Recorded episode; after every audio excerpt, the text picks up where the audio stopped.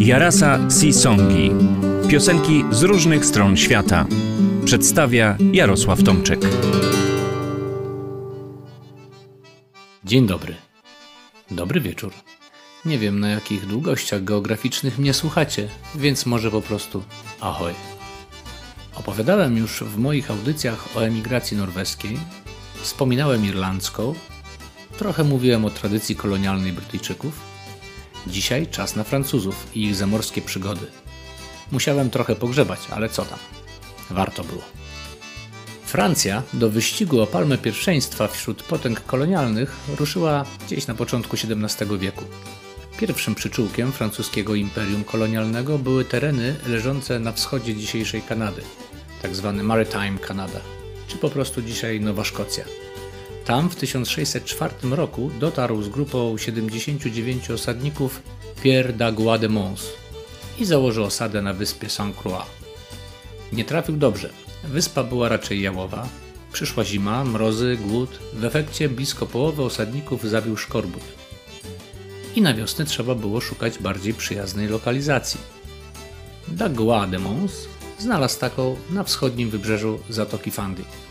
Założył tam z towarzyszami miasto Port Royal, które przez wiele lat było stolicą późniejszej kolonii o wdzięcznej nazwie Akadia.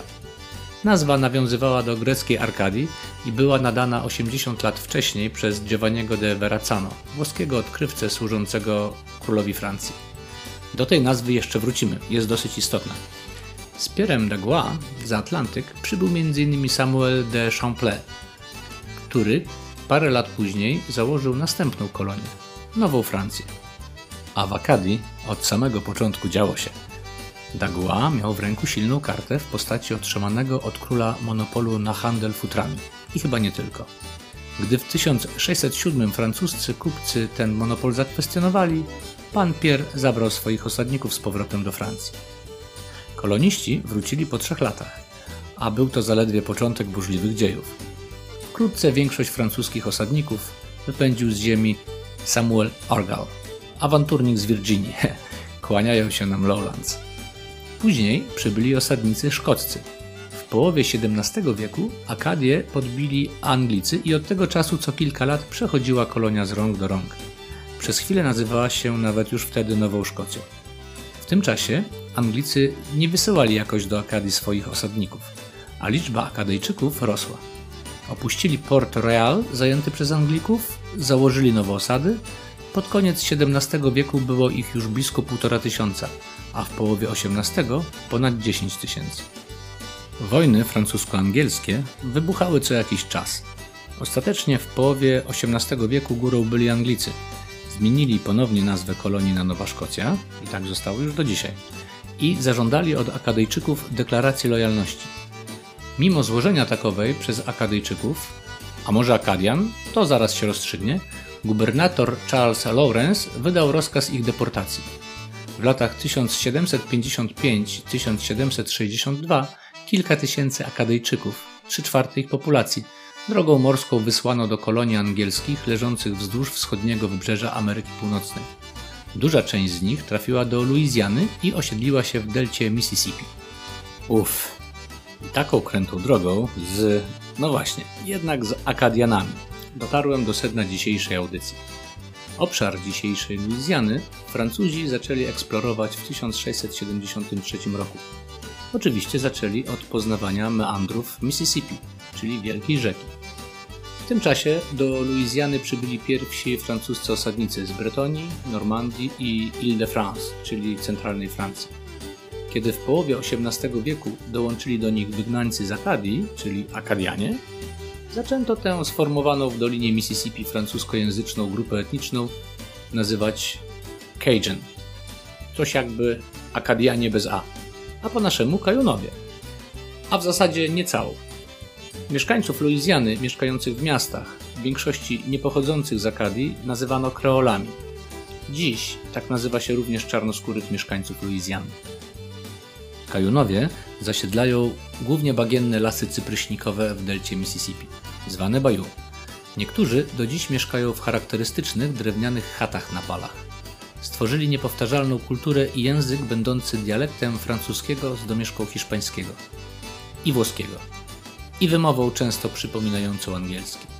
Na całym świecie znane jest ich niezwykle malownicze świętowanie ostatków, czyli Mardi Gras. To po ich niemu tłusty wtorek. Oni mają wtorek, my czwartek. Słyną również z uzdrowicieli leczących dotykiem rąk i ze słynnej potrawy jambalai. Unikalna jest muzyka kajunów. Nie mylmy jej z zajdeką, muzyką kreolów. W muzyce kajuńskiej dominują akordeon i skrzypce. W tle słychać zazwyczaj, uwaga, trójkąt. Melodie są proste, wpadające w ucho. Wywodzi się muzyka kajunów z francuskich ballad, ale dziś dominują w niej utwory taneczne, często o charakterze walca. W takim środowisku wyrastała twórczyni dzisiejszej piosenki Christine Balfa. Jej ojciec, Dewey, grał na skrzypcach w zespole o nazwie Nomen Omen The Balfa Brothers, nie inaczej. Zespół był prawdziwym ambasadorem kajuńskiej kultury. Dewey oczywiście zaraził córkę miłością do muzyki, a jej pierwszym instrumentem był niezwykle popularny w muzyce kajunów, o czym już wspominałem, trójkąt. Jak przystało na córkę Dewey'a, Christine jest założycielką organizacji non-profit Louisiana Folk Roots, której misją jest zachowanie i promowanie kultury kajuńskiej i kreolskiej. No i przede wszystkim Krystyna stworzyła i była liderką zespołu Balfa Toujours, w którym grał m.in. jej mąż Dirk Powell. I właśnie z mężem napisała przepiękną pieśń Du Voyage, Dwie podróże, którą oddali hołd ojcu Krystyny i jego przodkom. Albowiem rodzina Krystyny przywędrowała nad Mississippi w XIX wieku ze Szkocji przez Karolinę Północną i jak wiele innych zasymilowała się z kajunami. Pieśń, bo tak spokojnie możemy powiedzieć, opowiada o podróży przodków Krystyny do Ameryki oraz o podróży Krystyny do kraju ojców. Podróży do swoich źródeł. Nie wiem, czy podróż tę odbyła w rzeczywistości, czy tylko literacko, no ale odbyła. A dzieło pani Krystyny przedstawię Wam w wykonaniu producenta płyty Du Voyage, amerykańskiego wędrownego pieśniarza folkowego Tima O'Briana. Tim, mający korzenie irlandzkie, jak jego nazwisko zresztą wskazuje, nagrał w 2001 roku wspaniałą płytę To Journey. Płyta nagrana z muzykami z amerykańskiego południa i Wysp Brytyjskich opowiada o emigracji, mieszaniu kultur, pokazuje wpływ muzyki celtyckiej na muzykę Ameryki. A pieśń Dwie podróże w dwóch językach, francuskim i angielskim, śpiewa Tim O'Brien razem ze stryjeczną wnuczką Dewey'a Balfy, Courtney Granger. Zatem zasłuchajcie się w przepięknych dźwiękach. Proszę Państwa, Tim O'Brien, Courtney Granger i To Journey, Du Voyage, Sail Ho.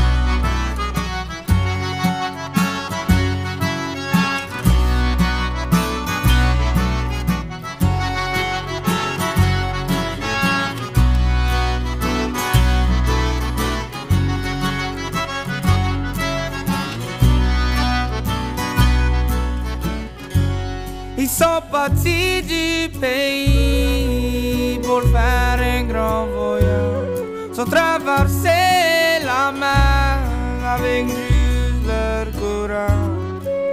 Mes pères ils ont quitté tout pour la liberté. Y avait pas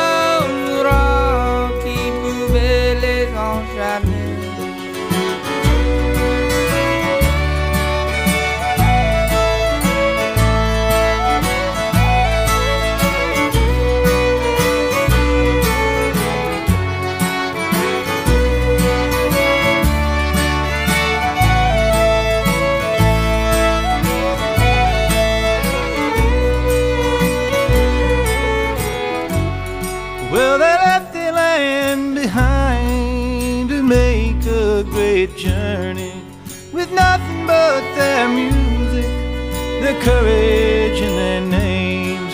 Our fathers sailed the seas to the west, seeking freedom, but there never was a king that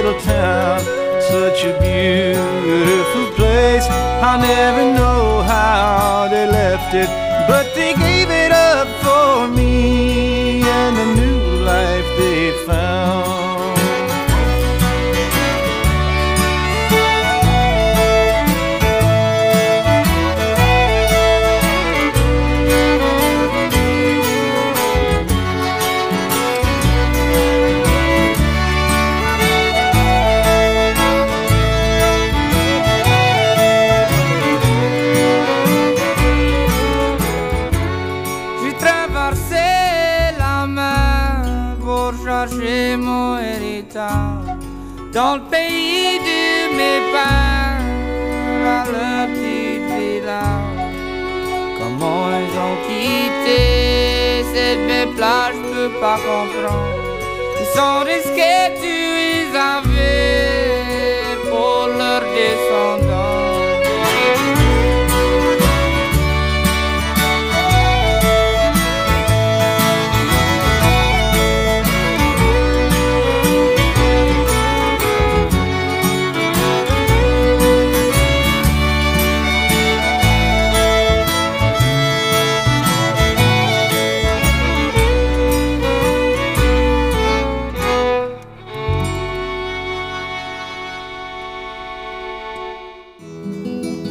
Jarasa Sisongi. W Jarasa Sisongach będziecie mogli usłyszeć piosenki z różnych stron świata, najczęściej oczywiście żeglarskie, wygrzebane w przepastnym eterze. Do każdej piosenki zostanie dodana krótka gawenda o tym, skąd się wzięła lub po prostu dlaczego zainteresowała autora. Taki już jest folk, że za każdą piosenką czai się ciekawa historia.